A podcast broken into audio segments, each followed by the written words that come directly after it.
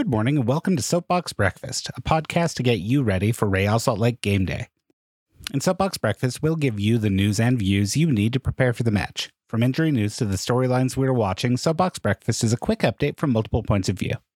With a midweek 2 1 loss to Seattle Sounders under their belt, which did include the debut of Bobby Wood, RSL hosts Houston Dynamo Rio Tinto Stadium for a match that's starting a bit earlier than usual, 6 p.m. Here's what we'll be watching today. I can say with absolute certainty that Bobby Wood's Rio Tinto Stadium debut will not take place tonight. Oh, for Real Salt Lake, sure, maybe. But just over four years ago, back when he was an established U.S. men's national team striker, Bobby Wood played 90 minutes Rio Tinto Stadium in a 1 1 draw against Venezuela.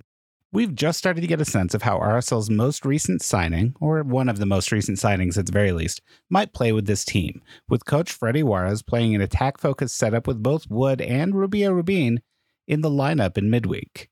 Both of them played in what was kind of a classic RSL look, although we've got some questions about how that might shake out over time. It's been some time since RSL had a striking partnership, and it's somewhat easy to see how that might work out, especially if we take a historical perspective there. The rest of the team? That's where I've got the most questions. What happens to the midfield with two strikers? Does Damir Kreilach drop back even further? Do we play Albert Rusnak in this half winger position that's proved interesting, if not always the most effective?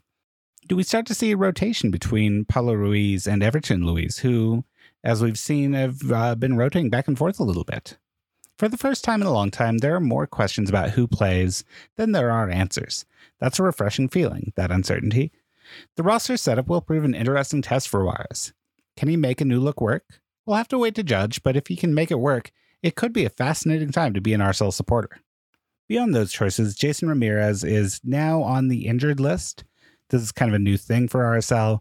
It's been a long time since we had a player on that injured list. Uh, and it looks like he'll be out at least six weeks with uh, a knee injury of some sort. Additionally, new signing Zach Farnsworth is also out for this match.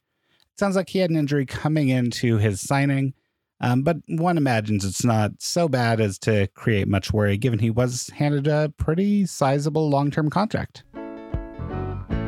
Hey guys, Trevor here. Uh, I wanted to talk to you about the game coming up tonight against Houston.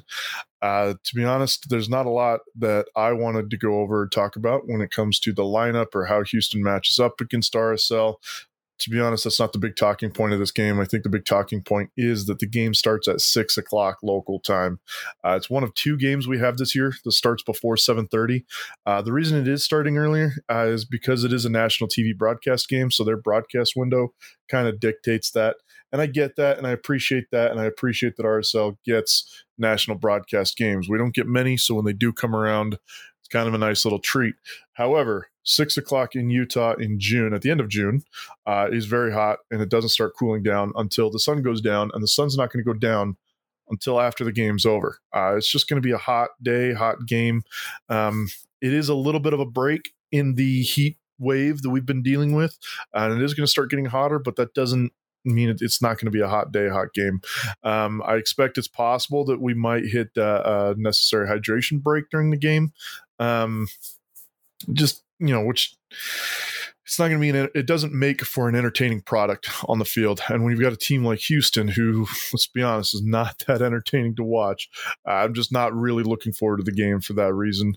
Um, again, I get it. It's a national broadcast game. You got to follow the rules there.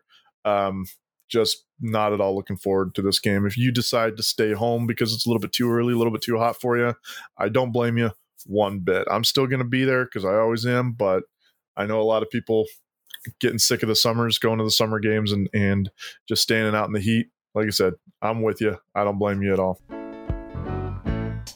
Tonight's match starts at 6 p.m. Mountain Daylight Time at Rio Tinto Stadium. As Trevor told you, it's going to be a hot one.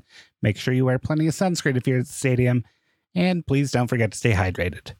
On TV, you can watch the match on KMYU, which is available with a digital antenna, with your local cable provider, or with YouTube TV.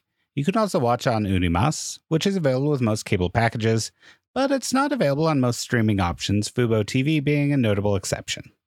On the radio, you can listen on ESPN 700. You can also stream the match with the KSL TV app or at KSLSports.com. Thanks for joining us for breakfast today. For more podcast content, subscribe to RSL Soapbox with your favorite podcast provider.